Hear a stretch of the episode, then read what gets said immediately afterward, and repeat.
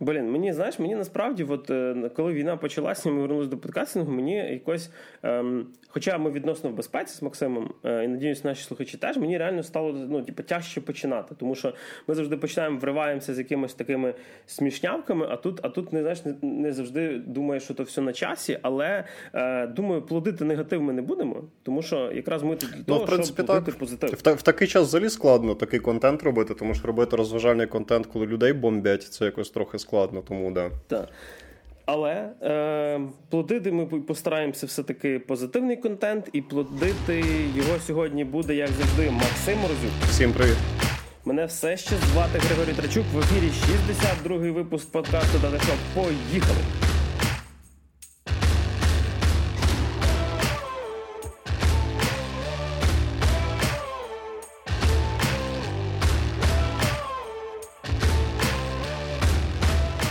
Як ми почнемо, скажемо знову ж таки про те, що серед всіх наших посилань лінків під описом буде як. Е, основним в нас зараз йде лінк для підтримки нашої армії і фонду Повернись живим.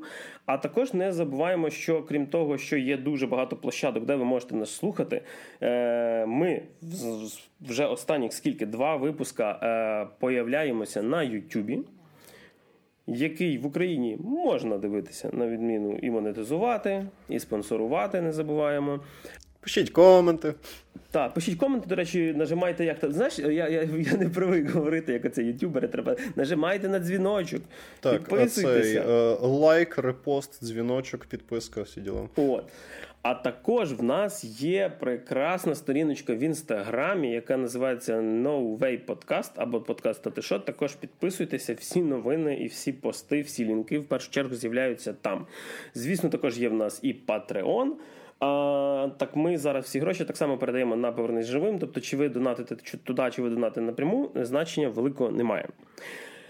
А тепер поїхали до прохолодних історій. Як я казав, ем, не не тільки, знаєш, зараз е, ну, я вже думав, що нічого поганого не буде, я в безпеці сижу. Е, як е, почалися хакерські атаки на одного з ведучих. Та ти що? Е, Зайшовши, зайшовши, знаєш, в гості до швагра, а ми користуємося спільним Netflix аккаунтом, шаримо типу одним і жодним. Я зрозумів, що я не можу залогінитися. Це на Пасху було, там родини поз'їжджалися, всі ті ковбаси привезли і т.д. Типу, я Це саме час це... включати Netflix. Так, я думаю, ну включимо Netflix, щось подивимо. Да, Просто дощ був, знаєш, нікуди гуляти, не не вийдеш. Навіть оце приїхали, знаєш, дружину там те ще приїхала, і ти хочеш навіть погуляти з нею, але ну блін, ну дощ. А, або хочеш, щоб те, що погуляли без тебе. Я включаю Netflix, пише пароль не не, ну, не канає. Е, Починаю перепробувати всі свої паролі. Ну, тобто, я знаєш, думаю, може може він там екс, експайрнувся, я його забув поміняти. Е, Та ні, заходжу, типу, не не, не пускай мене ніяк. Е, Я хочу ввести, ну, тобто, forgot password ввести, а мені каже, на вашу пошту не зареєстрований ніякий Netflix. Стає цікавіше. Так, а гроші то в мене зняли, знаєш, за підписку. Благо, в Netflix є прекрасний саппорт. Ти можеш подзвонити до них е, в саппорт через додаток, навіть якщо ти не залогінений. В тебе Він як телефон працює цей додаток. Круто. Е, Дівчинка, яка з саппорта була російськомовна, але не вже з ним. Відновили мені. Ти, все. ти починаєш такий, ану скажи паляниця, ану скажи паляниця. Така, ми взагалі тут так супорт. Паляниця. В, Вона мені допомогла дуже дуже їй дякую. Е, вона мене, до речі, це теж видно, як ти дзвониш в Netflix в Україні. Вона мене в кінці з Паскою привітала зі святами. Це мило.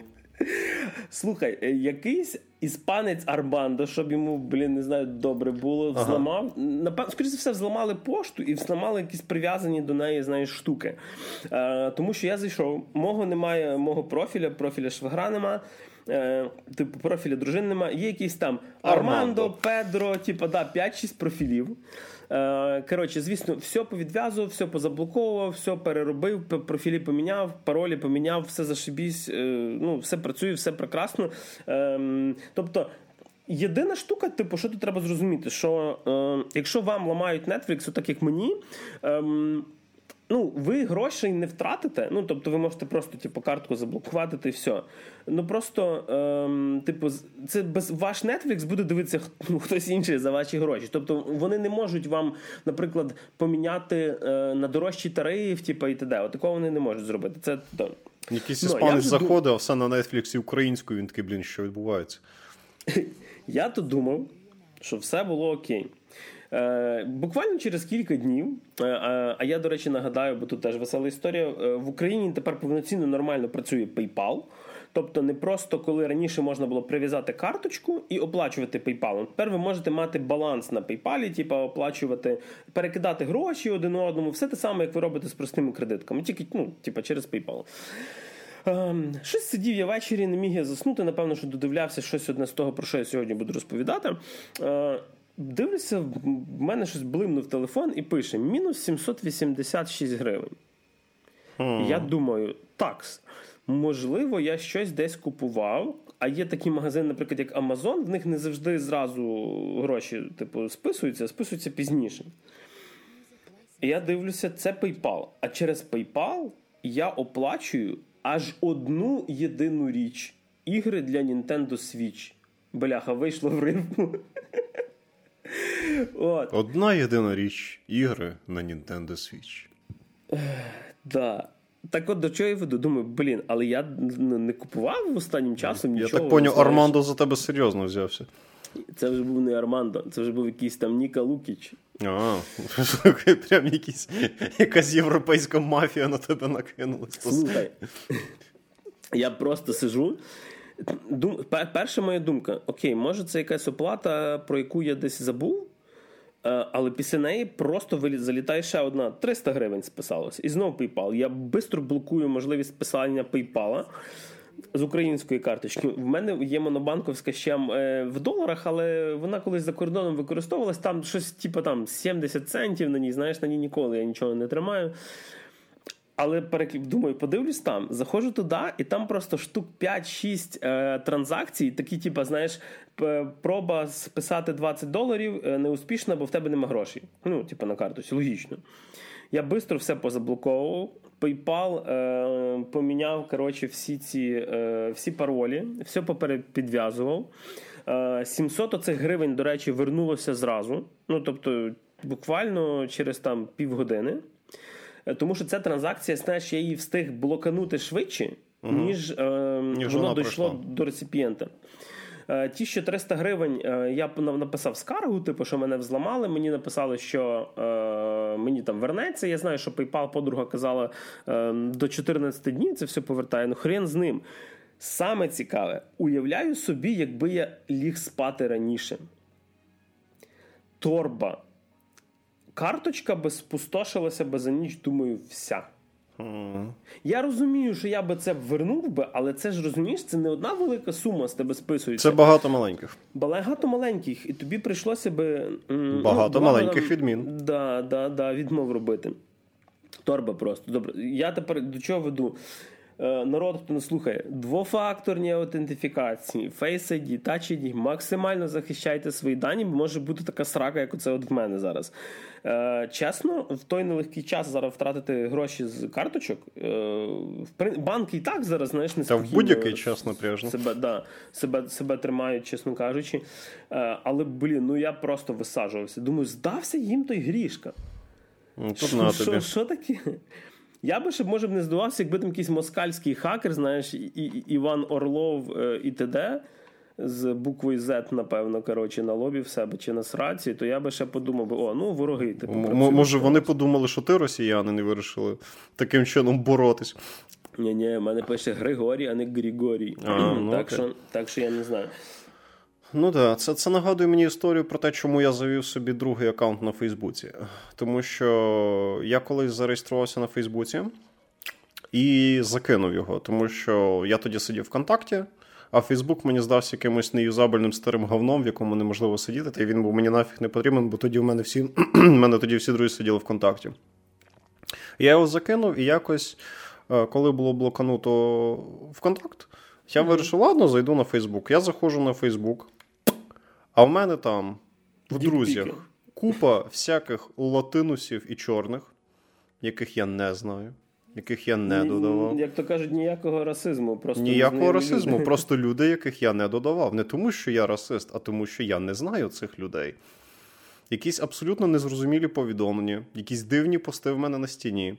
Я такий. Прекрасно. Довелось видалити аккаунт і під свою інакшу пошту створити собі інакший аккаунт, чисто на всяк випадок, бо я був взагалі не впевнений в тій пошті. Так що так, да, буває, буває так, що люди підв'язуєте якісь е, додаткові методи аутентифікації через смс на телефон і так далі, тому що це набагато надійніше, ніж просто цей. Тобто навіть ті ж самі батьківські карточки теж просіть якусь систему підтвердження смс-ками чи щось таке, тому що. Це да, це комфортніше, коли все можна зробити в один-два кліка, але іноді ви заради цього жертвуєте безпекою. Тому краще робіть на 2-3 дії більше, 2-3 рази більше пальчиком нажати, але так, щоб у вас все було ок. А тепер трошки до е, новин новин хороших. Е, на даний момент теж ми ми збираємо і не тільки ті новини, як нас взламували. Uh-huh. Коротко про останні апдейти на фоні ігри та кіно плюс Україна. Одне з найцікавіших в Батлнеті, ну, взагалі, в самій системі Blizzard з'явиться гривня. 4 травня можна буде оплачувати гривнею. Ніяких подвійних конвертацій, нічого.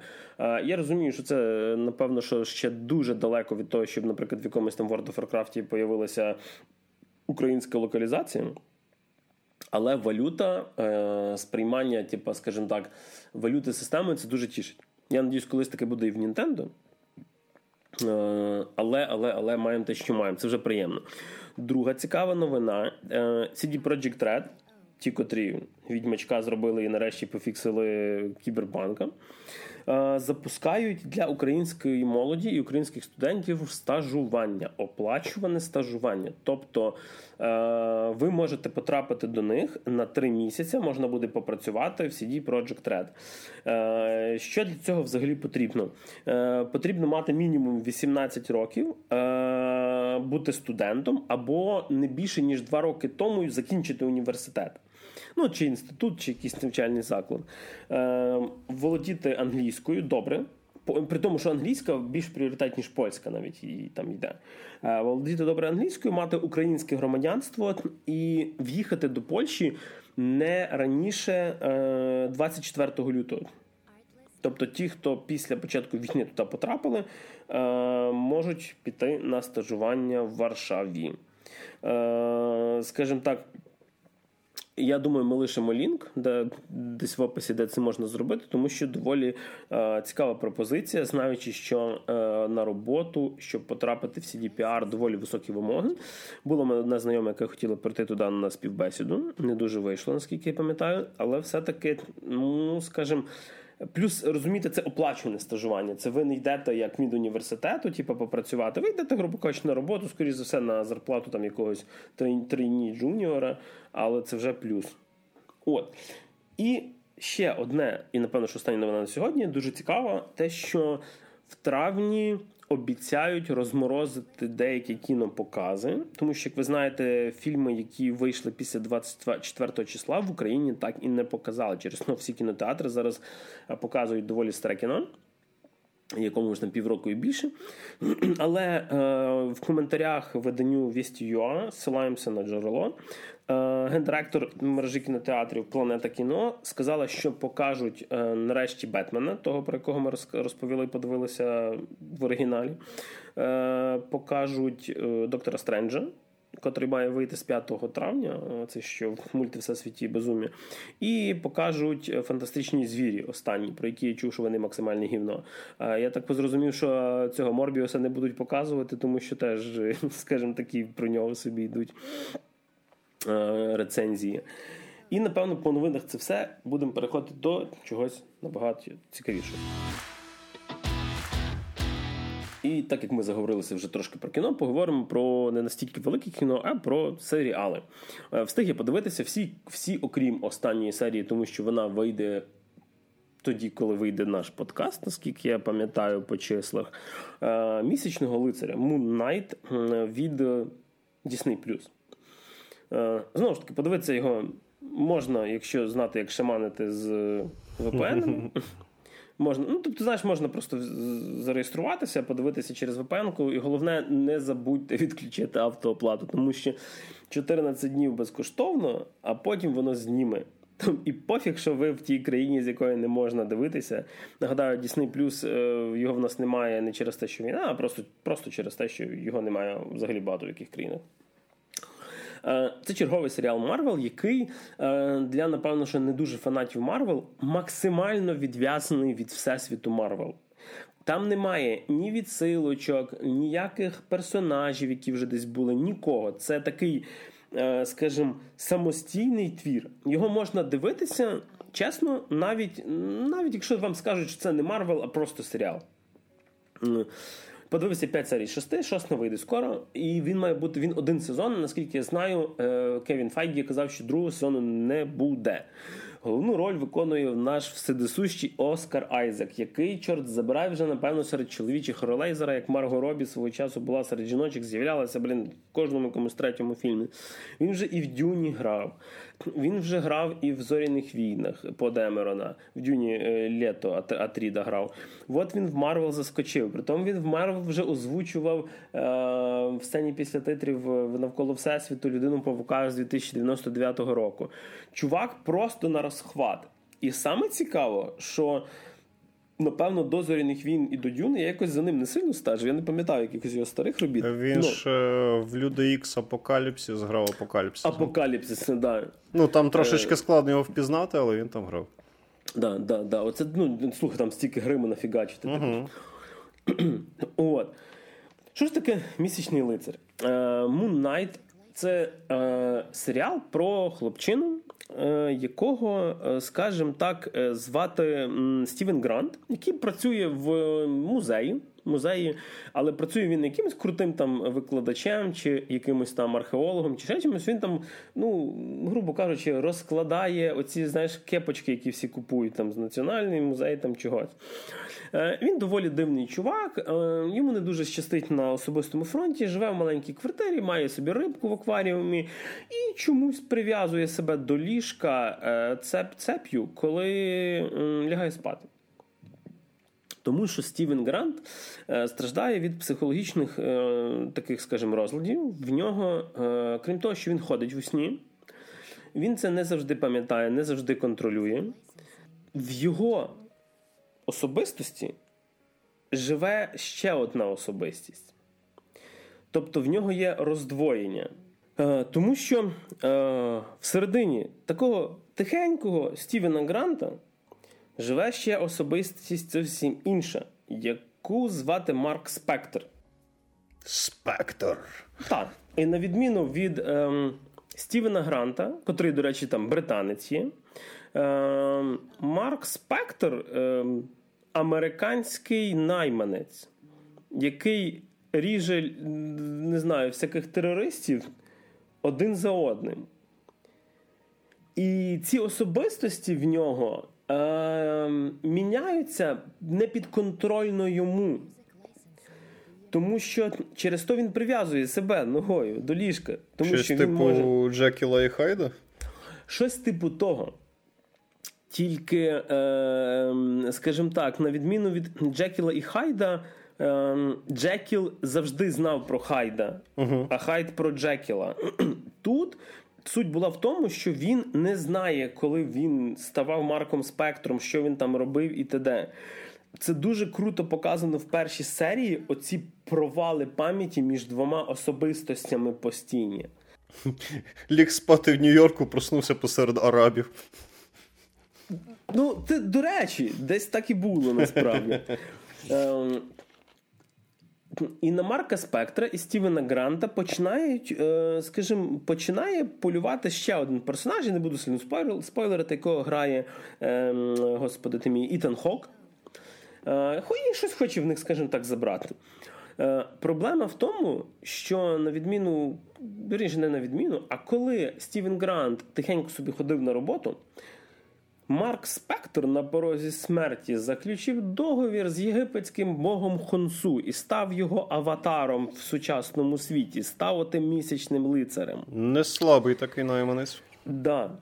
Е, І взагалі, що прикольно, тут дуже цікаво показують єгипетських богів в нашому сучасному світі, які мусять діяти через аватарів, мусять діяти через людей, мусять е, якось, скажімо так, е, продовжувати своє існування, при тому, що в них вже майже ніхто не вірить. І взагалі, типу, це доволі е, дивна штука. Це не настільки супергероїка, насправді, як все оце від Марвел. Чесно, е, для мене це навіть трошки мінус. Тому що е, тут більше показують, знаєш, е, Марка Спектра, Стівена Гранта саме е, як персонажа, як людину, ніж персонажа як супергероя. Тобто, в перших трьох серіях його в самому костюмі е, хвилин на 10 на всі три серії. Може навіть менше. В першій серії, якщо не помиляюсь, там взагалі десь буквально на пару секунд його показують. І відповідно, типу, е, хоча екшену достатньо, і дуже круто зроблені певні екшн-моменти, коли в нього стрибають оці провали в пам'яті, в нього міняються особистості. І нам, наприклад, просто показують, знаєш, коли він е, типа, стоїть, каже: не бийте, не бийте, не бийте. Потім в нього цей провал, і нам не показують, що робив Марк Марк. Типа, і нас вертають до Стівена, а він такий, знаєш, руки в крові, 40 трупів, він з пістолетом сидить такий, а! Такий, упс. Цікаво, що сталося. Звісно, що потім починається все трошки розкручуватися, показувати нам вже е, все це з набагато іншої сторони. Е, це, це не то, що це не спойлери, але в принципі нам не не весь серіал нам будуть знаєш, типу, показувати тільки Стівена і не показувати, що робить Грант.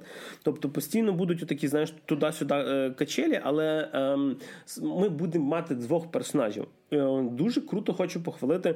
Дуже крута робота самого Оскара Айзека, тому що. Е, по-перше, е, він грає прям два акценти. Я дивився англійською. Він коли Стівена, то він цей, то він грає, як би сказати, британця. Коротше, коли він грає Марка, в нього американський акцент. Я не пам'ятаю, до речі, чи він чи він сам по собі я зараз. Мені здається, що він якраз да, сам він британець, я вже подивився. Хоча звати його Оскар Айзек Хернандес Естрада, повне ім'я, розумієш? Типовий житель Британії, все нормально. Ну, народився він в Гватемалі, так що все. Так що все гаразд. Да. Ну, в принципі, чувак доволі круто відігрує. Тому що, якщо згадати попередні ролі, окей, ну апокаліпсис, тона гриму, там емоцій особливо немає. Літо Атріда, коли він грав, ну насправді зіграв добре, але там роль така: грати, знаєш, короля, вести себе по-королівськи. А тут фактично три персонажа. Е, при тому, я ще скажу маленький спойлер навіть чотири, тому що він, коли міняє, вдягає оцей костюм місячного лицаря, е, дуже сильно залежить, чи він в цей час Стівен, чи він в цей час Марк. Mm. Uh-huh. Тому що в них поняття про те, що таке костюм, зовсім різне. Перший раз це буде дуже смішно зацінити, коли подивитися. І от ми маємо такий собі, знаєш. Ем, непоганий міні-серіал, про який, коли я думав, він вийде, я думав, що це буде якась така супергероїка на кшталт Бетмена. Тому що, коли ти дивишся трейлер, там теж чувак в білому костюмі стрибає по дахах і е, товче пики всяким монстрам, там, лиходіям і т.д. Але найближче, що це реально нагадало, це Індіана Джонс. Там дуже багато тем цієї єгиптології, розкопок, поїздок в різні країни, скарбів, золотих всяких шняг, якихось гробниць. І, в принципі, е- воно реально від такий пригодницький, хороший пригодницький, місцями навіть комедійний бойовичок, тому що гумору багато. Правда, е, доля гумору, вона, знаєш, падає ближче до останніх серій, вже виходять більш драматичні штуки, виходять якісь такі, е, як то кажуть, game-changing сюжетні лінії. Що хочу дуже похвалити. Е, я не знаю, хто такий Хешам Назіг, але музика це композитор, але музика просто охренеть. Мм. Тема оцього цього Муннайта, вона прям дуже шикарно написана. При тому, що кожна серія вона трошечки, знаєш, так міняє типу, сюжетну канву. Наприклад, перша вона така більше комедійна, друга вже така до якогось трошечки наближаємося Джеймс Бондовщини, якісь секретні штуки. Далі більше надприроднього. І в кінці кожної серії, коли йдуть оці красиві 3D-титри, грає зовсім інша музика, але яка дуже підходить, знаєш, під те, що ти бачив. Mm. Зрозуміло, з арабськими єгипетськими мотивами. Е, Якщо не помиляюсь, там навіть в режисерах хтось е, з єгипетських е, фільмейкерів, яких там не сильно багато, ну теж прикольно. Е, тобто, як мінімум, думаю, вони можуть показати ту країну не карикатурно, а зі сторони людини, яка, яка знає, що це таке, і жила там. Всіх цих єгипетських богів. Шкода, що поки що насправді мало кого показали не в вигляді аватара, а в вигляді саме Бога. Теж дуже круто зобразили. Тобто комп'ютерна графіка є, е, її не сильно багато.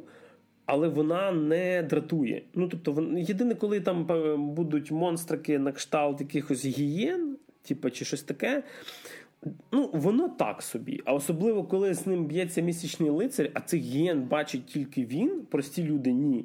То знаєш, це, це, цей такий дешевий прикол, коли е, чувака б'є щось невидиме. А, ну типу, я зрозумів.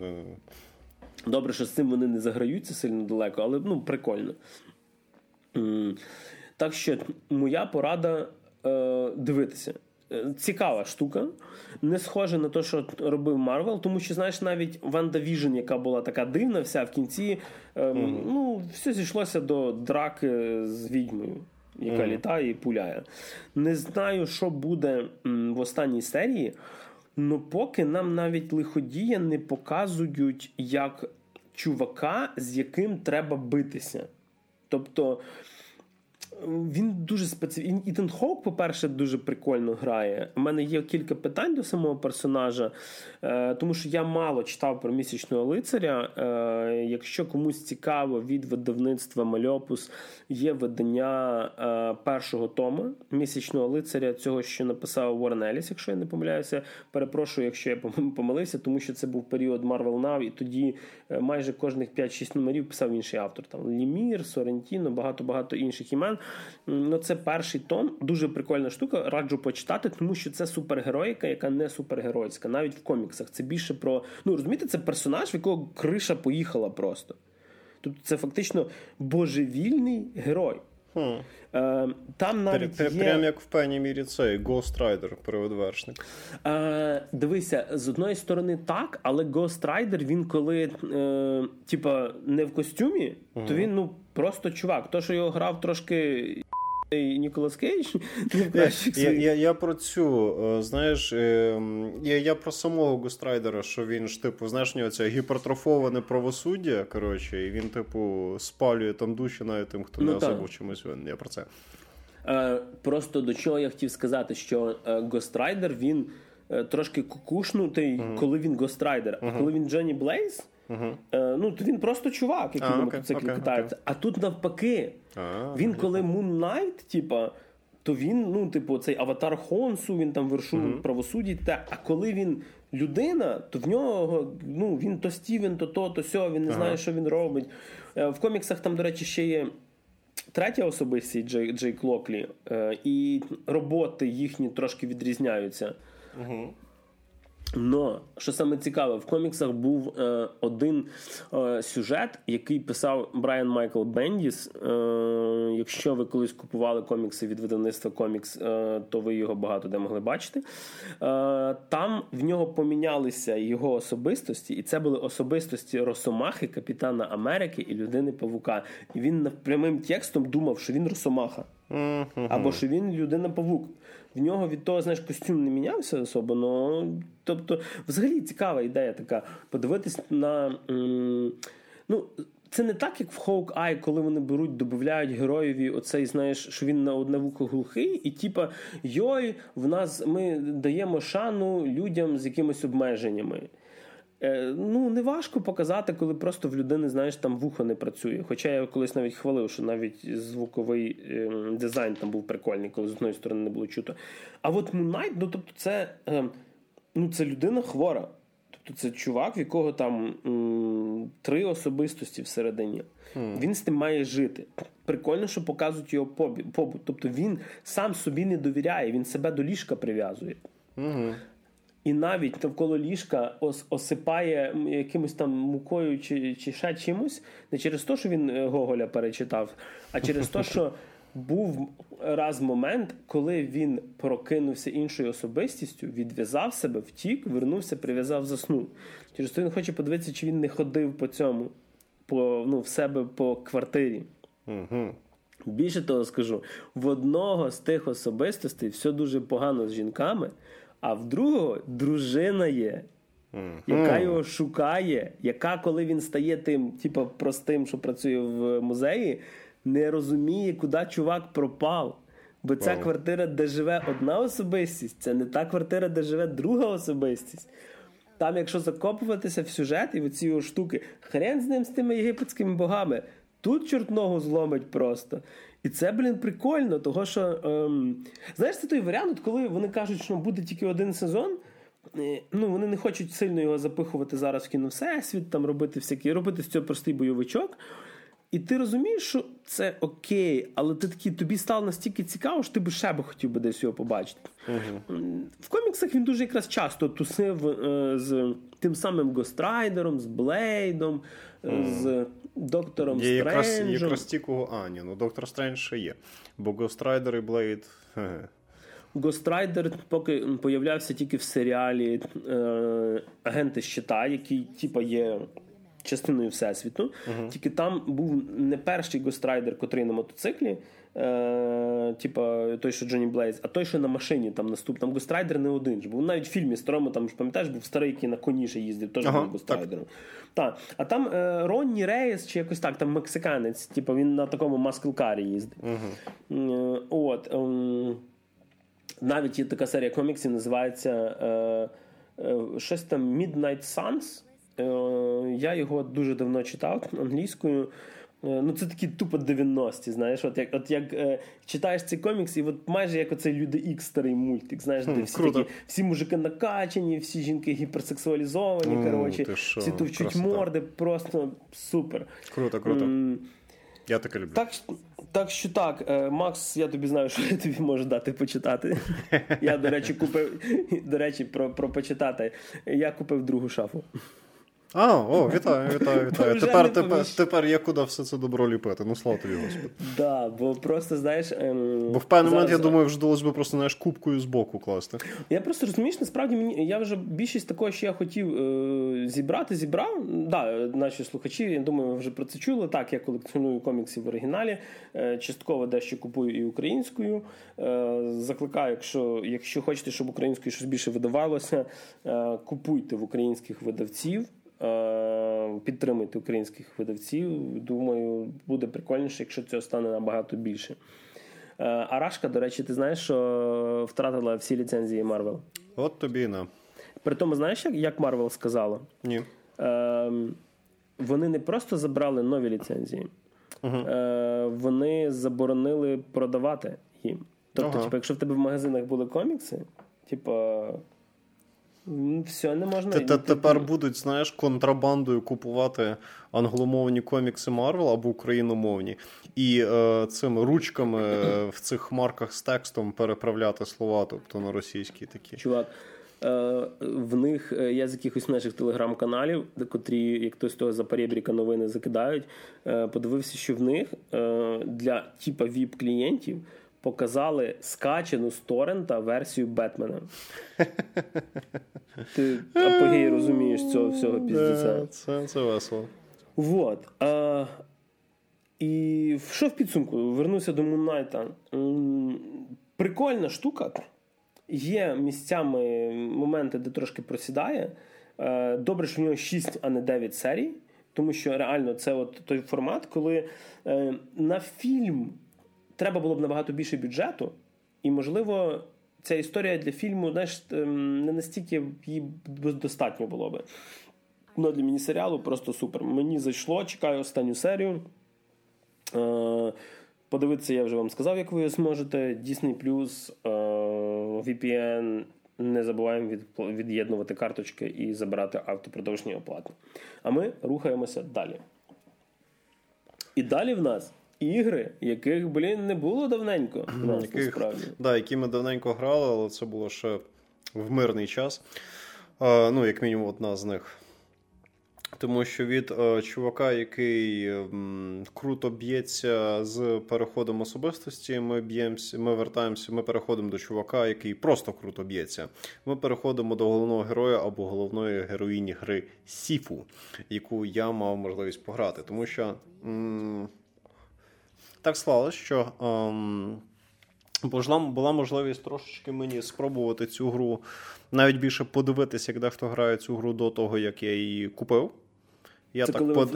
в Сашки були ага. в гостях. Да, да, да, да, да. І, Олександре, типу, привіт. Єп, єп. Е, типу, і ем, я так посидів, подивився на це все дійство і думаю: блін, прикольна гра.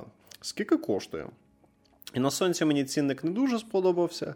А 1300 в... чимось був вроді. Так, а в Epic Store вдвічі дешевше. І я такий, хм, ну, комп тяне. Чому би не спробувати? Взяв я сіфу і зіграв її. І я залишився задоволений, і я зараз поясню чому. Речі, Сіву, для тих, хто не в темі, це така гра, де ти граєш за головного героя або героїню в стилі таких е, карате, кунг-фу навіть більше кунг-фу бойов... бойовичків. таких. Е, так, кунг-фу бойовиків, які знімали в Гонконгу в 70-х 80-х роках, там з всякими Джекі Чанами, Брюсами Лі і так далі, де відбуваються всякі кримінальні розборки і. Е, гордий головний герой бореться зі злом своїми кулаками і ногами.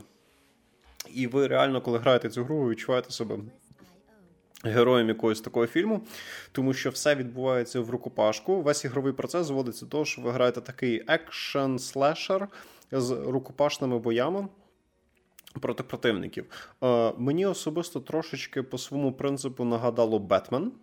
Тобто у вас є там сильні слабкі удари, і через певну кнопку ви свого роду не увертаєтеся, облочите, але відчуття ніби такі самі, коли ви граєте ось цих ну, цю Arkham серію Бетменів, якщо бути більш точним. Так, да, є щось трошечки. Ну, принаймні виглядає так само. Прекрасно. Воно відчувається на тому рівні. Тобто, ясне діло, що воно виглядає інакше, тому що там в Бетмена це все через ці ефектні піруети, увороти, це все, а там така більш приземлена, ніби рукопашна ця бойовка, але просто відчуття, коли ви граєте, практично ті самі. І ти, коли граєш е, цю сіфу, то просто тебе от дико затягує ця проста бойова система, тому що е, ти.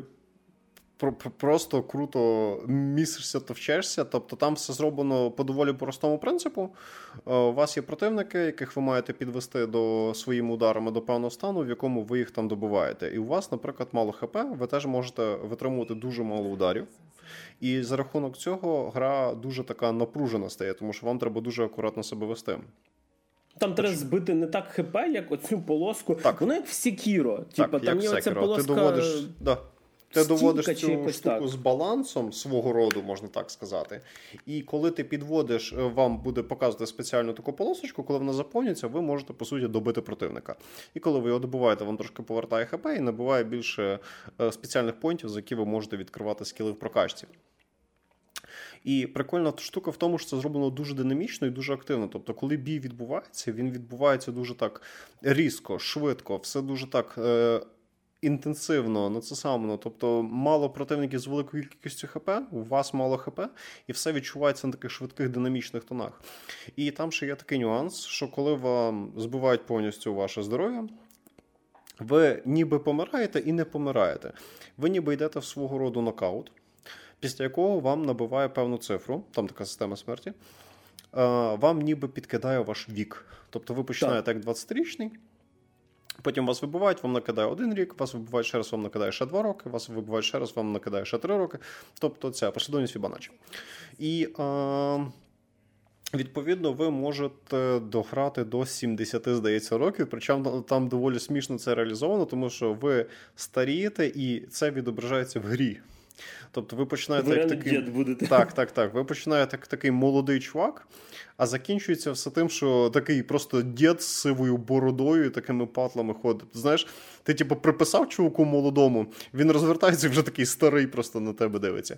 І коли там дойде, от блін, я не пам'ятаю, чи до 50, чи до 70 років. Тут е, треба буде уточнити. Ви 70. Після 70 ти помираєш повністю. Так, після 70 ви вже зникаєте пермоментно. Притом, і... неважно, неважно, чи типа, тобто в тебе може бути, наприклад, там 65, але в тебе оцей множинник смертей, ну, типу, став більший, uh-huh. і ти можеш, тобто неважливо, чи вам, типу, 71 стукне, чи вам, наприклад, 79 стукне. Все. Тобто, якщо перша цифра стає сімеркою, до побачення. Все. До побачення. Вот. Притом і відповід... гра недовга ж. А, Гра недовга, якщо ти не ні разу не дійшов до цього каунтера. Але щоб ні разу не йти до цього каунтера, треба дійсно добре вміти грати такі ігри. Тут є певний нюанс цієї гри, вона, в принципі, доволі челенджова. Ну, як на мене, по крайній мірі. Я не дуже добре граю такі ігри, але типу... Сраку рвуть капець просто. Там місцями так. Там місцями противники дають просратись так нормально, особливо на босфайтах. Там ще дуже круті креативні босфайти. Там кожен босфайт це якась така окрема штука, і це дуже класно зроблено. Типу, і відповідно, ви, е, ну скажімо так, ваш останній успішний захід швидше всього буде відносно недовгим. У мене ж цього останнього успішного заходу не було, до речі. Але сам шлях до цього останнього успішного заходу буде доволі довгим, тому що вас будуть постійно лупити. Вас буде постійно добивати, ви в певний момент вже будете відчувати, що ви не вписуєтесь по цим так званим рокам, коли ви е, граєте далі. І нюанс полягає в тому, що вам буде з часом виникати потреба перегравати, перегравати і перегравати.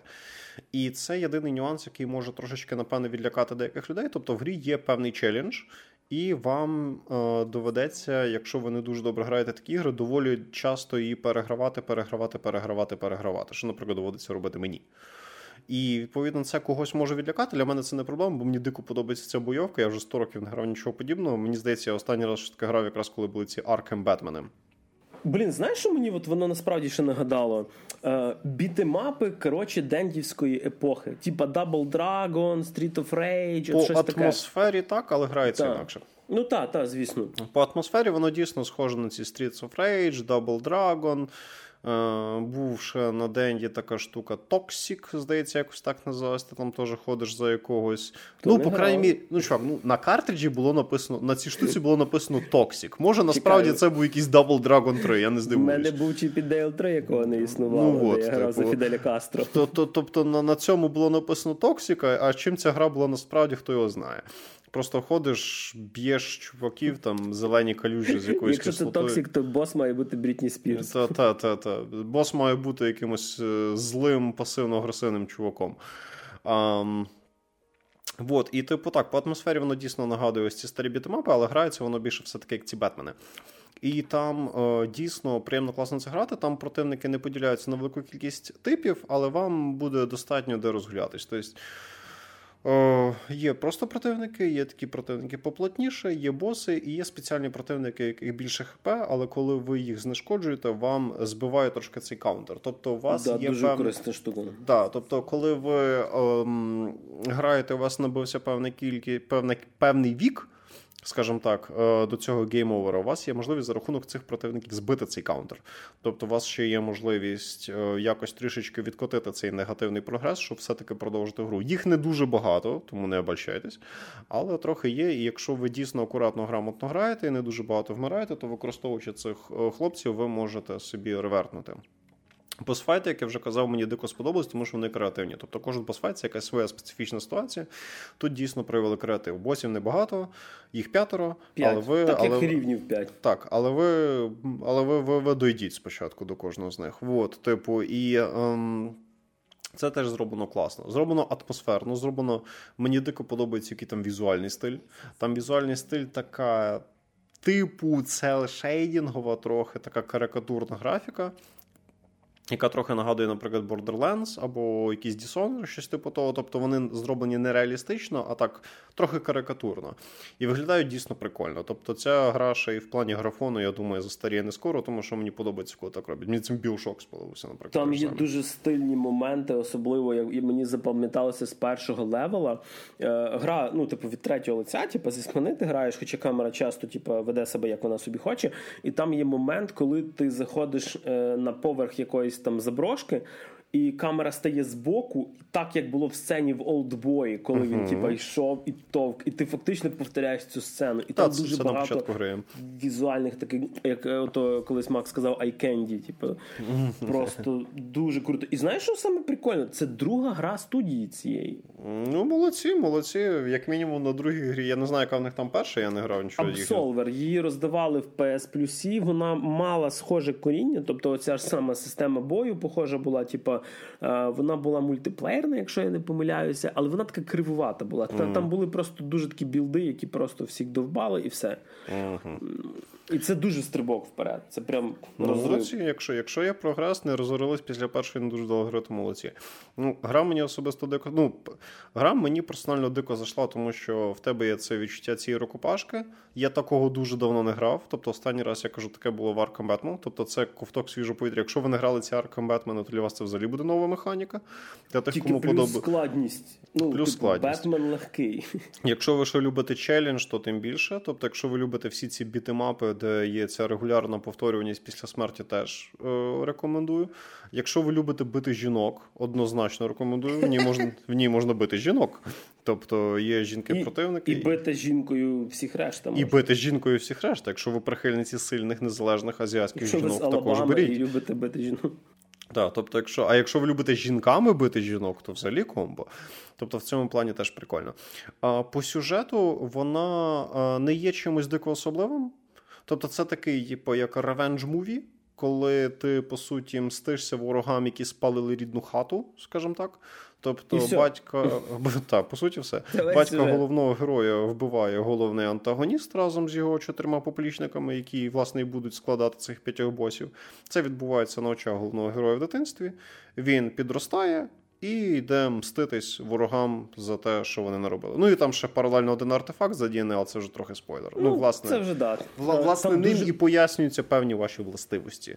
Там дуже круто зроблений офпенінг слеш е, е, ніби як туторіал.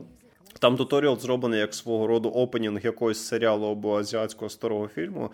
Єдине, що мене особисто дратувало, кожен раз, коли ти починаєш гру по новій, що ти, якщо ти не дуже скіловий, будеш робити нерідко, цей опенінг туторіал треба перепроходити по новій. Це трохи дратує.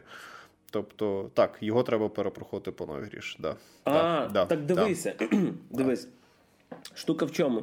Ти можете, типу, в кожен раз, коли ну, ти, типу, якщо ти приходиш, наприклад, першого боса, uh в тебе є, типа, якби сейв такий собі. Тобто, умовно, ви коли, наприклад, прийшли, наприклад, перший рівень, так. наприклад, вам було 20 років, ви там повмирали, ну, в 25 ви прийшли. А, наприклад, другий вам був дуже складний, і ви його закінчили, другий рівень е- в років 55. Тобто, третій ви вже починаєте в 55. Гра стає складніша, а у вас менше років лишається. Не, у вас ще три левела. Да. Ви можете. Е- перепройти, типа, наприклад, другий левел спочатку, і ви перепройдете його так, як ви його починали. Тобто суть така: ти проходиш перший левел, наприклад, там за тобі 40 років, ти його перепроходиш спочатку, вже стаєш кращим. І типа, вам оце треба між левелами е, зменшувати оцю відстань. Тобто, е, так робити буде... теж можна. Так. Просто в мене проблема була в тому, що я доволі рано відчував, що я вже, як би це сказати, постарів доволі набагато. Тому мені Мені було комфортніше прямо з самого початку, а не з цим відкатом. Тому що я завжди бачив, що я довольці. Ну, з часом я вже все менше і менше і менше вік мав, але все одно все одно, ще є куди рухатись. Тобто я Сіфуша поки що не пройшов, але я хочу це зробити, попри те, що вона мені дере сраку так нормально. Тому що. Розумієте, Сіфу це таке відчуття. От ти дивився в дитинстві якісь там ці старі е, бойовики 70-х, 80-х про кунг-фу, карате і це все. І ти відчуваєш себе героєм одного з цих бойовиків. Тобто, ти як ти як цей Брюс Лі, або як Джекі Чан, ще коли він не розчинився в комедійному жанрі. Ти ти як Джет Лі, тобто ти просто такий ходиш, товчеш їх, лупиш і так далі, три китайці. От, типу, і це дійсно класно, прикольно зроблено. Тобто вона прям така стильна, зроблена, плюс ну, сетінг наш час, типу наш час, але це все відбувається в стилі таких кунг-фу розборок. Тобто мені персонально особисто дико зайшло, і я цю гру навіть раджу. Єдиний нюанс, що якщо ви любите прості ігри, то ви її не граєте. А якщо ви не проти челенджа, то однозначно беріть, тому що в цілому класно. І якщо вам подобались старі Бетмени. Якщо вам ну, не старі Бетмени, а Бетмени Arkham Knight, Тобто, якщо вам подобається арк, не аркам, ну це аркам серія, серія загалом. Аркам, да. Так, тобто теж можете спробувати, тому що враження практично ті самі, просто трохи складніше. Е, єдине, що додавлю від себе, е, дивіться, гра насправді недовго. Тобто це реально 5 рівнів. Е, якщо ви, типу, прям супер скіловий чувак чи, чи чувіха, ви її доволі швидко пройдете.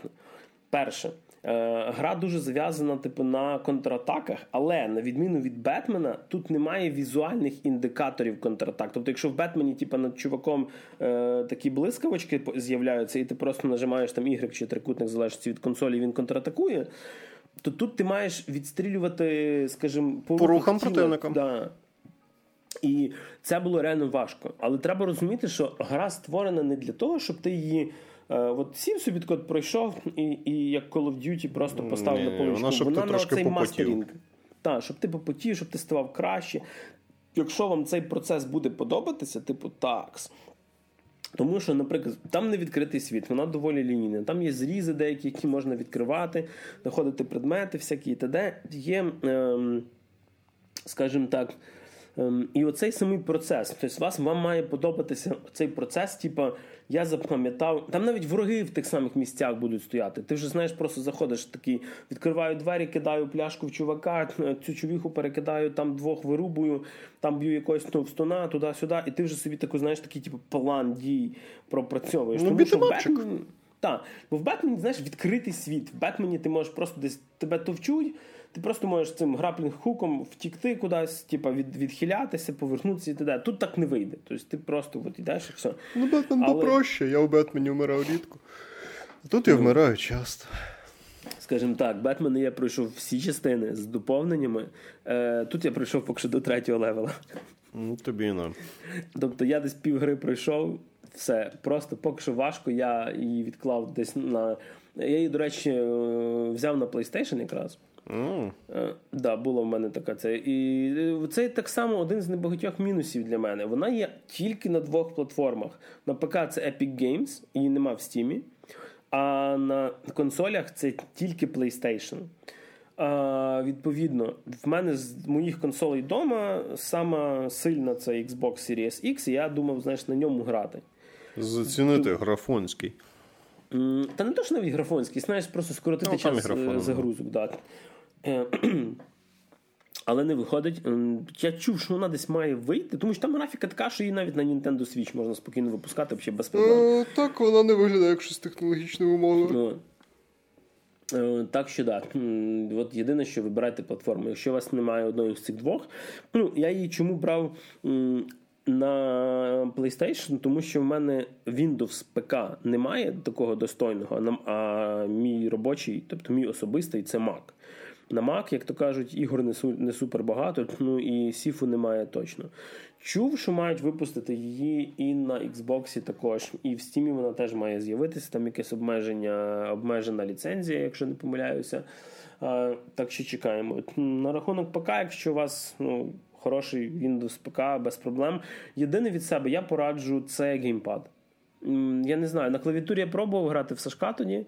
Е, мені було капець як важко. Я не знаю. Ти на чому О, Я грав на геймпаді від PlayStation. Я грав на компі, але на геймпаді від PlayStation 4. Тому що PlayStation 4 підтримується ПК, і ну, ти маєш через. Е, ну, я під'єдную його через проект, але, типу, грається взагалі безпроблемно. Тобто... А, До речі, про ПК Е, модороби наробили вже купу модів. Там, де ти голим персонажем бігаєш, напевне. І всі з сіськами вороги просто. Е, Точно знаю, що можна Джоном Віком грати. Круто. Е, І можна грати Бетменом, якраз оцим Бетменом з останнього фільму. Так, треба вглянути, чи в Epic Story підтримуються моди. Підтримуються, підтримуються. І так, там, я не як, як Я, я хочу побігати за Джона Уіка. Ну, е, ну єдине, розуміти, що, звісно, в всяких заставках е, всі ці модельки не будуть настільки класні, і взагалі вони не всі супер деталізовані. Я дивив. Я думаю, ти просто можеш собі, знаєш, е, в Ютубі подивитися а, якісь там Sifu Mods угу. і просто зацінити, як воно виглядає. А там же це. Ну що ж, Макс, від одної розриваючої сраки гри переходимо до ще До, до гри, яка розриває дві сраки одночасно. Один божевільний японець, який втік з божевільної, ну, скажімо так, якийсь з лікарні для психічно хворих. Він не потрапив в всесвіт Марвел і він не став місячним лицарем. Він почав робити ігри.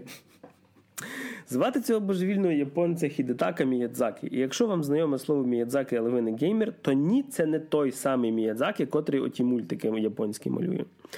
Це той, який відомий найбільше серією Dark Souls, взагалі Souls серію Bloodborne, Sekiro і т.д. Е, і випустив він чергове своє творіння, яке називається Elden Ring. Е, це, скажімо, нова частина серії Souls, яка, звісно, не пов'язана ні з якою частиною Souls, тому що вона має е, свій фендом, має свою міфологію, свій лор. Е, хотів би я сказати, що вона має свій сюжет, але ні, хрін там плавав. Сюжету там як такого немає. Це старий добрий Dark Souls, де весь лор подається через дивні речі, дивних персонажів, дивні текстовки, описи предметів і т.д. Тільки тепер все це у відкритому світі. Ем, Перше, що я почув, коли е, західна преса розказувала, що тепер стало набагато легше бонфайрів, які тепер називаються щось там Sight of Grace чи якось так. Типу, боже, ну це це багаття, таке, як було багаття в Dark Souls, таке, як ліхтарі в е, Bloodborne, Неважливо, функція та сама. Е, І нам почали казати, ця західна преса, Боже, це нарешті Dark Souls для казуалів, типу, він легенький там там є куча куча сейвів, тобто ви можете ну, на цих точках зберігатися, а крім цих точок є ще статуї такі якось ну, е, називається щось там Марії. Якщо вони недалеко біля босів, то вас типа респаунить біля нього. І взагалі, навіть якщо ти не знаєш, куди йти. То від оцих от ваших Sight of Grace такі йдуть лінії в сторону типа сюжету. Я собі подумав: Окей, Dark Souls я проходив першу, третю, другу ні. Bloodborne пройшов, Sekiro пішло в сраку. Ем, І я думаю, ну окей, мені подобається ця бойова система, побігаю, ну я оце в щось легеньке. І по ну як тобі? Тр... Побіглось щось легеньке? По старій добрій традиції, типу, знаєш, це е, тобі дає тягла перший ж бос, але ти такий, ну ок, це по сюжету, як було в майже в кожній грі соус, тебе спочатку вбити мають. Потім ти потрапляєш в відкритий світ, і ти розумієш, що це не відкритий світ, типу Ubisoft, де купа всіляких там точечок на карті. Це світ, який зроблений так, як робить світ Міядзакі. Тобто ти маєш його досліджувати. Ви просто берете світ, наприклад, Dark Souls 3, який напічканий секретами, дверми, якимось, типу, потайними якимось е, тропами, ще чимось. І просто множити його беляха, я не знаю, ну десь на 5, як мінімум. Він дуже великий. Тут є карта. Так, тут в грі є карта, клас, ви маєте її ем, елементи збирати, щоб подивитися, він там можете якісь точечки ставити. Це не сильно допомагає, насправді ж там є карта. Вона від того не стала Скайрімом і відьмаком. Вона все одно заставляє вас експлорити весь цей світ. Карта просто космічно здорова. І вона, з одної сторони, вона така трошки пустельна, тобто там реально є місця, де ти просто їдеш по якомусь типу, лісі, і там мало що є. Ти розумієш, що це просто взяли розтягнули територію. Но для того, щоб ти міг переміщуватися, е, тобі дали. Е, ну, я б не можу сказати коня, тому що це скакун, але це не кінь. Це щось похоже на якогось гірського козла. Це це щось між козлом і віслюком. Так, ну все-таки фентезі, е, якого звати Торрент. І ні, качати його не можна, на жаль. І через нього. Да. Ем, До речі, хтось там десь колись казав, що Міядзакі допомагав там писати щось Джордж Мартін. Я не знаю, що він там поміг писати, тому що адекватного сюжету тут немає. Тут є оцей лор, як фанати Souls і люблять, напевно. Тобто, бо навіть в кінці, коли я гру пройшов, е, а я її випилососив як третій відьмак. Я просто Чому я випилососив? Тому що мені під кінець боси почали такого тягла давати, що я просто ходив і качався. І поки я качався, поки я, скажімо так, фармив, я знайшов ще кілька босів, знайшов ще кілька локацій, типу, одну секретну. І в мене вже був принцип просто: я хочу її дотовкти. Е, потратив я на неї 100 годин. до речі. Це прям дофіга. На Dark Souls 3 в мене пішло, мені здається, годин 30. Може менше навіть. Знаєш, мені здається, в мене це піде ще більше часу, тому що я потратив майже 40 годин mm-hmm. у мене на персонажі. Там там зручно там можна глянути. Mm-hmm. І я не впевнений, що я пройшов 40% гри. А який ти рівень вже десь плюс-мінус? Мені здається, десь між 60 і 70 я точно не пам'ятаю. Ну, дивись, я пройшов гру десь 150-м. Угу, угу. Okay. До речі, тут левели, на відміну від Dark Souls, качаються швидше. Тут співвідношення числове інакше. Так. Це це просто, типу, два левела тут це один Dark Souls, бо ти ніби піднімаєш mm. level, але ти і по чуть-чуть прокачуєшся. І, я так розумію, 150-й в Elden Ring це десь 110-й, 115-й Dark Souls. Угу. Десь щось таке, напевно. Ну і там що... цифрове співвідношення загалом інакше, тому що там, наприклад, Dark Souls зброю в третьому можна було до, наприклад, плюс 15 вдосконалювати. А там в мене вже є зброя в Elden Ring на плюс 18, і це ще не все. І так а, Тут дивись, тут є типа два типи зброї. Є ті, які ти прокачуєш простими камінцями, угу. вони до плюс 24 можуть докачатися. Окей. А є ті, які е, драконячими камінцями, вони до плюс 10. Угу. Okay. І все. Типу, да, до речі, тут дуже багато ресурсів, е, і це не так, як в Dark Souls, що ви на максимум зможете там щось одне прокачати, тому що того титаниту, е, типу, воно там одне десь в грі лежить. Не чи так як в Bloodborne було, що ти за одне проходження можеш тільки щось одне прокачати на максимум. В третьому ДС е, ти, по-моєму, три зброї можеш вкачати на максимум, тому що тобі для останнього. Зараз інфа для задротів DS3, там є ці Titanite Slab англійською, тому що я англійську версію грав, то їх є три штучки, ти можеш зібрати. І відповідно ти можеш три зброї до кінця докачати. Тут проблеми з цим немає, тому що ти можеш навіть купувати їх. Угу, Круто. Ти маєш спочатку в торговця відкрити, ніби знайти такі дзвоники, угу. Щоб прокачати ем, їхній магазин і зможеш потім їх просто купувати. А так, в мене вже це для цього, для прокачки зброї в Elden Ring, ну це для слухачів. Гріша вже Гріша знає більше за мене про цю гру. Шановні слухачі, просто тут є така штука, англійською називається Smithing Stones, якісь там ковальські камні, виходить, українською. І Відповідно, ви коли в данженах, переважно в данженах, підбираєте або з сундуків, або випадають з міні-босів е, спеціальні артефакти, які ви даєте одному з персонажів хабі, який у вас є на зразок Bloodborne, наприклад, або Dark Souls 3. Там такий типу круглий стіл. Угу. І ви в цьому хабі даєте спеціальному персонажу, такі два такі дво, дві сестри-близнючки. Ви даєте їм е, ці артефакти, які випадають, і у вас є можливість е, безлімітно купувати за руни, це аналог душ за ці руни е, ці смітінстоуни. І відповідно я вже собі до п'ятого рівня. Тобто я смітінстоуни п'ятого рівня вже можу купувати. До речі. Да.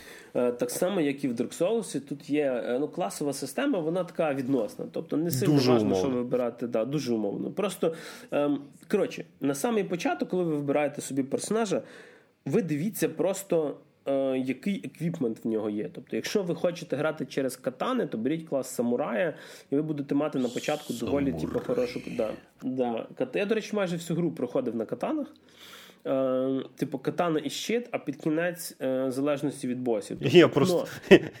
А я тупанув. Але про це пізніше. Я я не взяв самурая. Я, я взяв... розумію, а я тупанув. коротше. А, окей. Я не кажу, що ти взяв самурая, ти тупанув. Я тупанув. Але я потім скажу чим. Так от, ем, тут можна, скажімо так, е, є дуже багато типів ем, зброй крім е, реально якоїсь космічної кількості ем, самої холодної зброї, де за перших реально годин 20 я нив, що я не можу знайти ніякої броні красивої, якихось сетів, ніяких мечів класних. Типу, то десь на половині гри воно просто як знаєш. Е, воно починає з тебе сипатися, е, я не знаю, ну просто колосальними кількостями. Okay. Я рахував в кінці гри, в мене було 110 чи 120 унікальних. Ем, як це сказати, примірників холодної зброї, не рахуючи Нормально. не рахуючи щитів, луків, арбалетів. Нормально. Тільки от, типу, мечі, списи і т.д. Так само є магічна всяка штука. Магія, до речі, виглядає просто охрененно, от серйозно. Як вони це все малювали. І на магії, на магії такі круті є білди, коли це просто е, перетворюється в якийсь квейк. Прикольно, прикольно. Чи, навіть скажу так, е, магом грати легше, от серйозно. І якщо ви, наприклад. Е, Треба було мага брати. Так, от я до чого веду. Якщо ви е, граєте мілішником, тобто граєте з мечом, і вам реально стає важко, типу, просто от ви бачите, ви не вивозите. Е, Після одного з босів буде можливість дропнути собі всю прокачку. Тобто, просто ти приходиш, наприклад, в тебе там 50-й левел, віддаєш їй е, цій жіночці якусь там сльозу. Це, типу, буде один бос, після перемоги над якою там утвориться типу, маленький ще один хаб, і вона ну, не буде тобі ворогом, вона буде тебе перепрокачувати за ці сльози. І можна просто взяти, допустим, всі свої левели перекачати назад. Тобі вернуться не душі. Типа, а очки прокачки. Uh-huh. Тобто, і ти, от, е, наприклад, 50 левелів вернув, і ти не можеш їх м- не вкачати, ти мусиш їх всі перерозподілити. Uh-huh і потім від неї піти. Тобто, якщо ви бачите, отут да, тут реально трошки легше, тому що ви реально можете перекачати все на відміну від якогось Bloodborne, де ну не знаю, чи там можливо є якась скрита Здається, в Dark Souls 3, але мені здається, що в Dark Souls 3 теж є щось подібне. Але там це здається відкривається набагато пізніше, ніж в Elden Ring, бо в Elden Ring я вже переміг цього боса, якого описує Гріша. І там якось дуже замутно це робиться. Тому по факту, по факту, для більшості гравців, якщо в тому ж самому Dark Souls ви, наприклад, розкачались не зовсім так, як вам треба, то у вас проблеми. Про босів. Тут уявіть собі, крім того, що є прості противники, там великі, маленькі, т.д., є міні-боси, які знаходяться в данжах майже завжди сценарій однаковий. Заходите, знаходите, як відкрити двері, е, йдете до боса. Дуже схоже на те, як було в чашах в Bloodborne. Є прості боси, є, е, що називається Great Boss, типу великі боси, а є Demigods, полубоги. Ті, після яких тобі даються частини оцього Elden Ring, типу цих рун, якихось там і т.д. Тобто дуже багато. І єдине, що трошечки шкода, що ці міні-боси, вони дуже часто це просто можуть бути копії простих противників. Е, Є таке, це ще може бути копії інших міні-босів. Це можуть бути копії сюжетних босів. Так, е, ну ну копії прямо оцих демігадз немає. А, ну бачиш, я просто сюжетними називаю деяких, яких я бачу приздак, тому що я поки що не дуже відрізняю. Тобто, ну тобто, там, наприклад, типа по сюжету скачить вершник. І таких вершників буде кілька, в них там, знаєш, типа броня буде трошки uh відрізнятися, ще, але по факту ті самі атаки. З драконами та сама історія. То... Драконів той самий паттерн рухів і так далі, але просто вони там відрізняються по стихіям. Є якісь там темні, є якісь там крижані, є якісь там вогняні, ну зрозуміло. Я скажу так: насправді в грі два дракони. Один перший, якого ви зустрінете, неважливо, пофіг, типу, де ви не підете. Простий класичний дракон.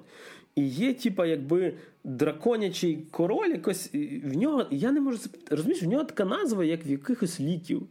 Пласідуракс якийсь, отаке щось, типу. Тобто таке відчуття, що це, знаєш, назва якогось проносного. Тільки єдине, що проносить він тебе нормально. Я я, я б'юсь за спіріном. Він просто відрізні, він візуально інакший. Типа в нього там, знаєш, типа куча голів, там якісь штуки, він не такий. Бо так каже Макс, да, типа, є дракони, є прості противники дракони, які ведуть себе так, як дракони-боси. Тут трошечки схалявили, але я думаю, це такий, знаєш, типа, е, тихий стьоб, е, що до Хідетаки Міядзакі завжди казали, типа, що в іграх в Dark Souls нема драконів. Навіть ті, що є дракони, і вони. От тобі драконів. Да, називаються там виверни. От тобі, на тобі тих драконів, махайся з ними. Але от да, дійсно, ті, що прям сюжетні боси, вони унікальні, вони цікаві, їх є доволі багато. І є дуже унікальні битви. Я не знаю, чи ти вже бився з не Радагон. Коротше, битва з босом, де ти призиваєш дуже багато NPC, і ви з ним в полі б'єтесь, і це виглядає, знаєш, як армії.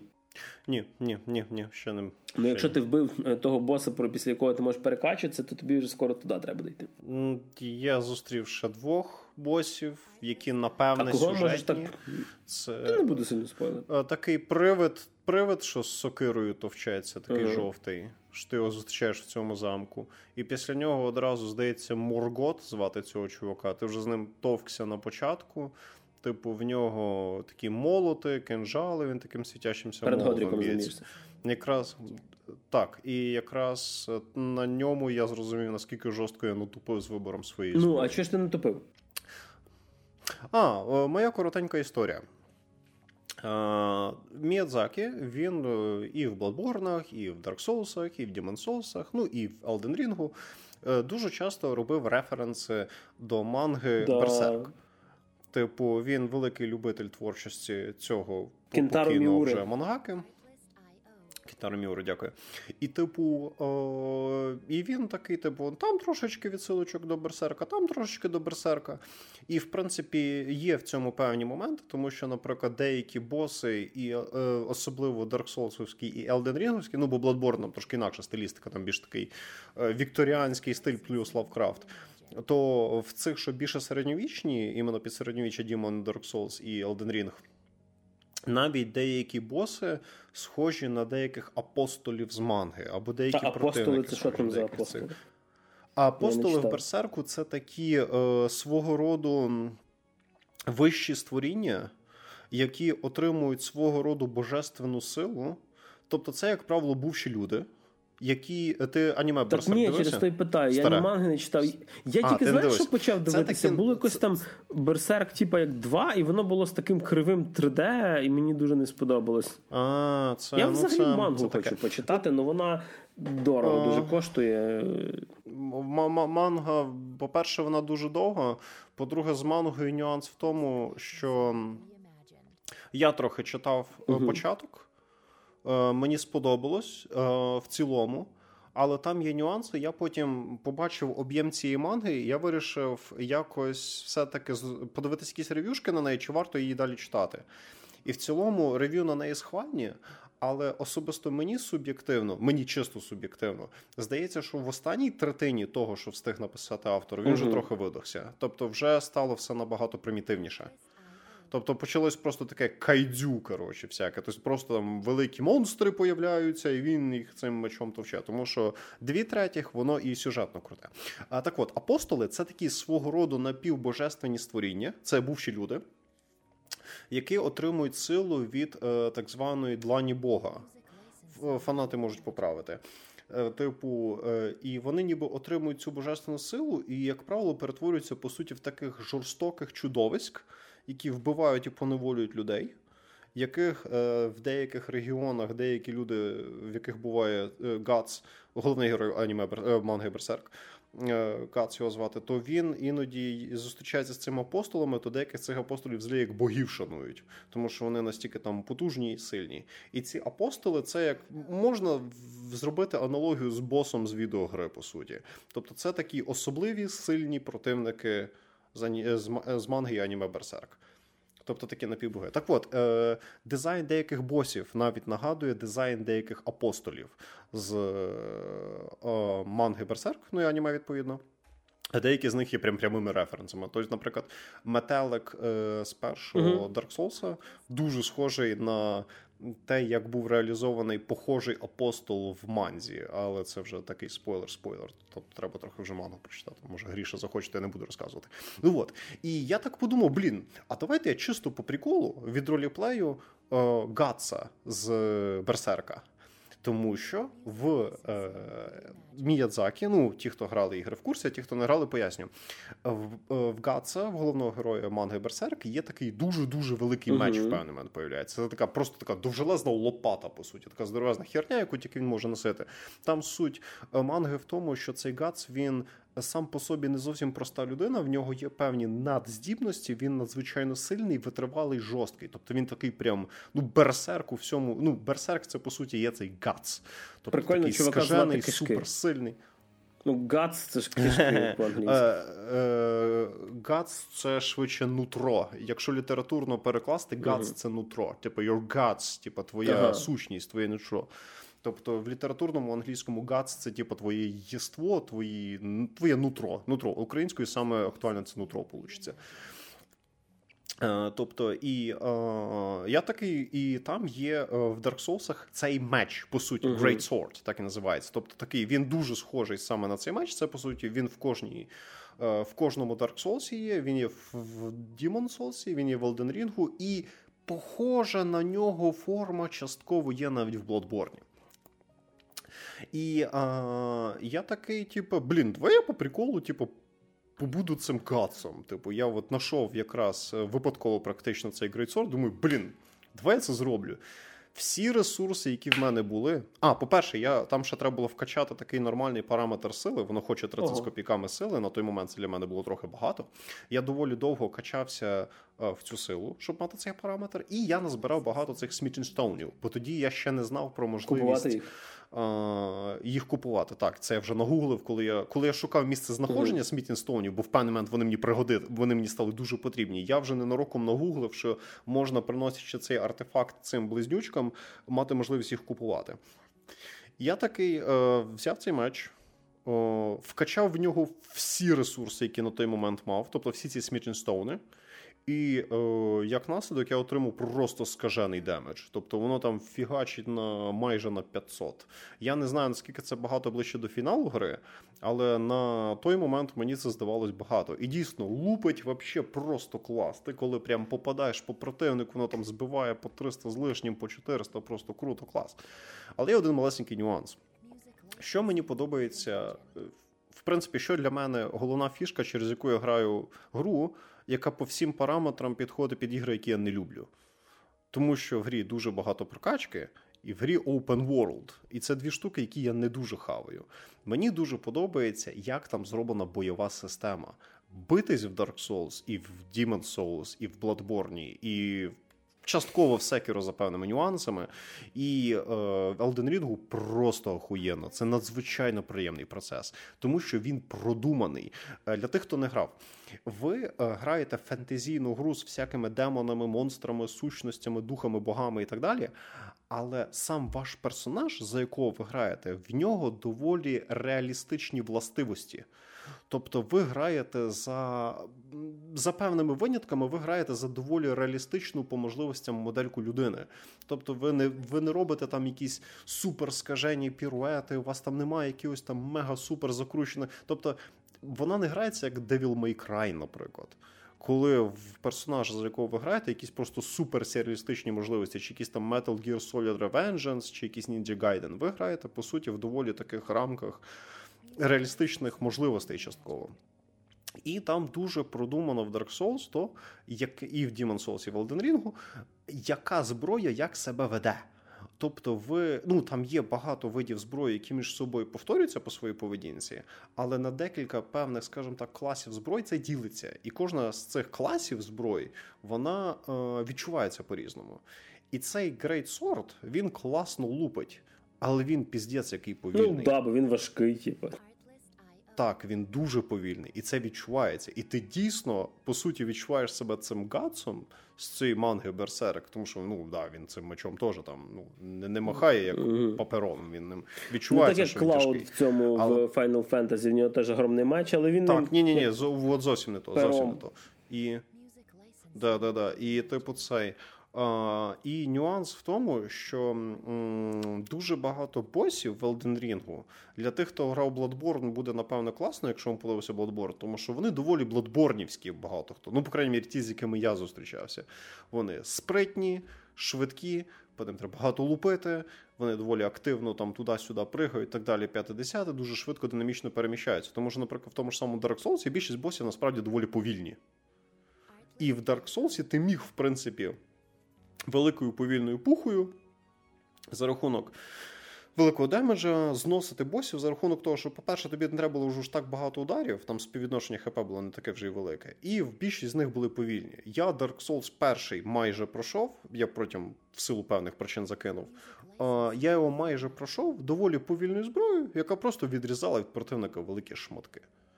І частково я так грав і третій Dark Souls, але потім мені надоїло грати його так само, як перший Dark Souls, я трохи поміняв свій підхід. Ну, коротше, в Dark Souls так можна. В Elden Ring, якщо і можна, то дуже-дуже складно грати такою зброєю. І в певний момент я розумію, що мені просто не вистачає скіла і терпіння так грати. Тому що там треба грати дуже в такому специфічному Плюс на випередження чуть-чуть. Тому що в Тобі треба і на випередження грати. Тобі треба дуже сильно відчувати момент, тому що бос швидкий, в нього багато мувів, а в тебе дуже обмежене, скажімо так, вікно, коли ти можеш ефективно працювати. Тому що ці великі удари цим здоровезним мечом, так, вони наносять колосальний damage, але вони жруть стаміну і вони виконуються повільно. І тобі треба дуже-дуже відчувати ритм. І мені ні терпіння, ні скіла, блядь, нормально грати цим мечем не вистачало. І в мене від цього згоріла задниця, бо я поняв, що мені треба грати стилем, яким я не хочу грати. У мене проблема з Dark Souls завжди в тому, що я занадто швидко нажимаю кнопки, і іноді я нажав три удара, а мені вже треба вернутись е, на момент, коли я зробив два удара. Але я роблю ще один удар, тому що гра, ну, вона така: ну ні, ти нажав три удара, чувак. Тому я спочатку зроблю три удара, а вже потім я увернусь. Ну і правда, третій удар він стає іноді uh-huh. фатальний для мене. І це дуже сильно усугубилось, коли ти граєш через цей Great Sword. І я просто знайшов одну саблю, яка мені теж сподобалась. Під неї ще вкачав окремий параметр, і потім ще на цей меч витрачав купу ресурсів, яких в мене не було. І так я почав гуглити, де знаходити ці смітінстоуни, і так я знав про той нюанс, про який ми раніше говорили, що їх можна купувати. Трошечки попка пригоріла, і трошечки відпало бажання грати, але якраз в той момент, коли це ставалося, я зловив ритм гри, зловив ритм гри, тому що в мене з Elden Ring трохи неоднозначні стосунки. Я поясню трохи пізніше, вже ближче до висновку, чому. І якось воно так трохи відбило бажання, і і я зрозумів, що я стільки ресурсів всрав цей Грейдсорд, який мені став не потрібен, що я на повному серйозі, на повному серйозі подумав, може б то швидше буде просто почати гру з нуля. Або перекачатися в цей чувік. І просто сфокусувати або або перекачати з цієї човіхи, або це. Ні, розумієш, там не в прокачці була проблема, а в ресурсах. В мене був дефіцит саме ресурсів, цих смітінстоунів.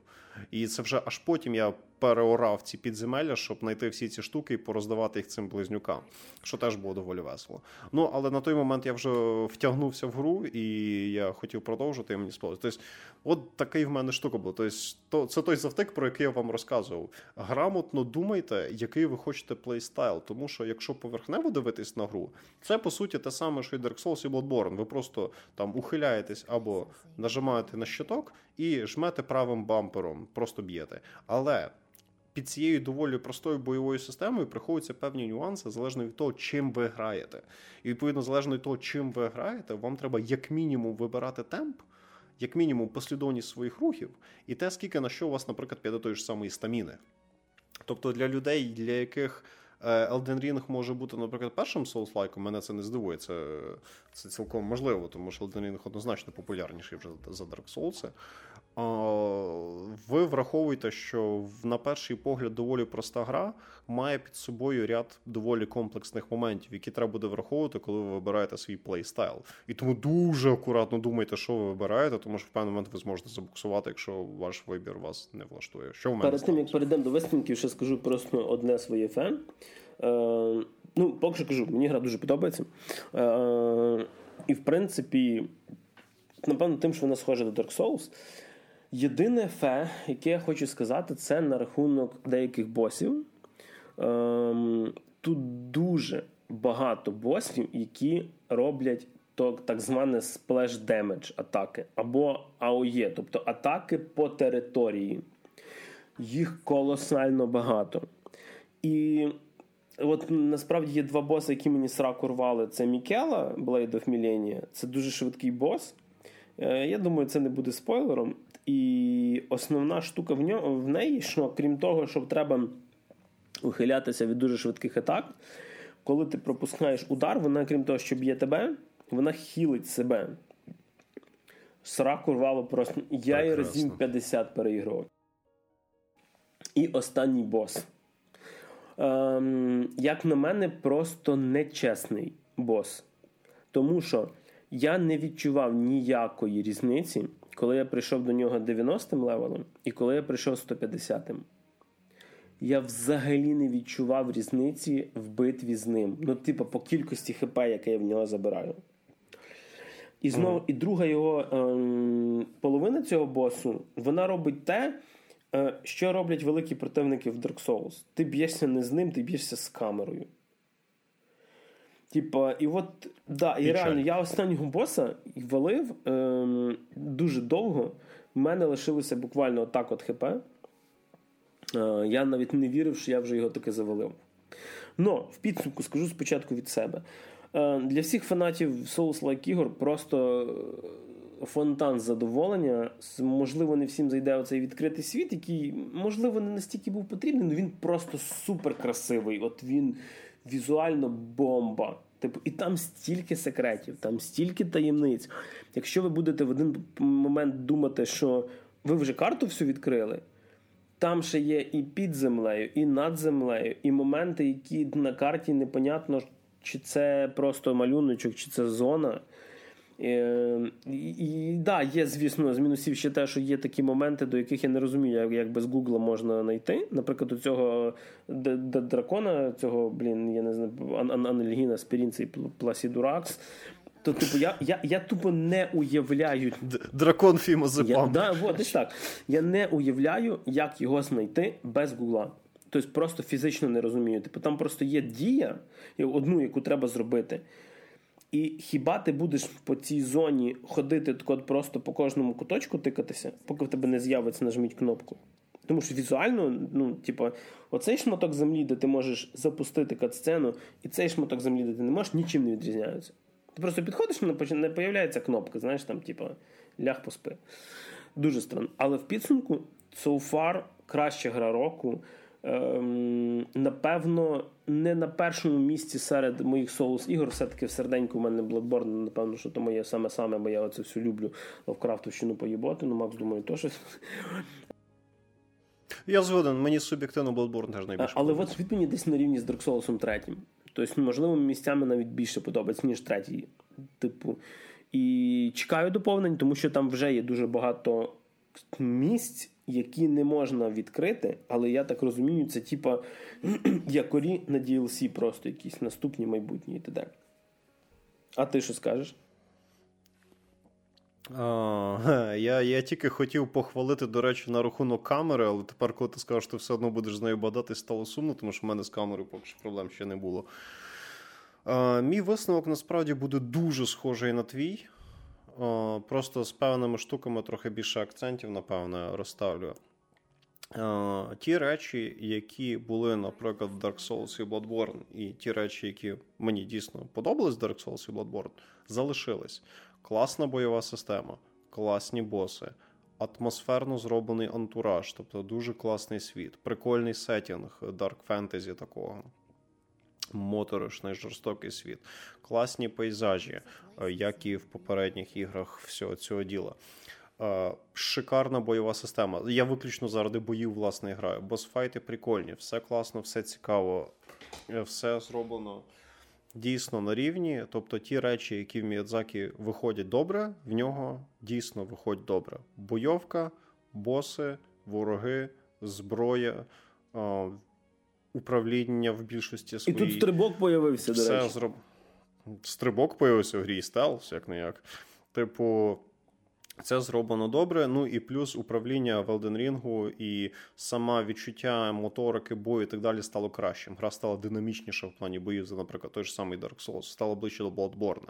Тобто Міядзакі в тих речах, які виходили добре в нього попередньо, він просто позапозичував все, що найкраще працювало від попередніх частин антураж, стиль, е, різноманіття третього Dark Souls поєдналось з динамікою Bloodborne.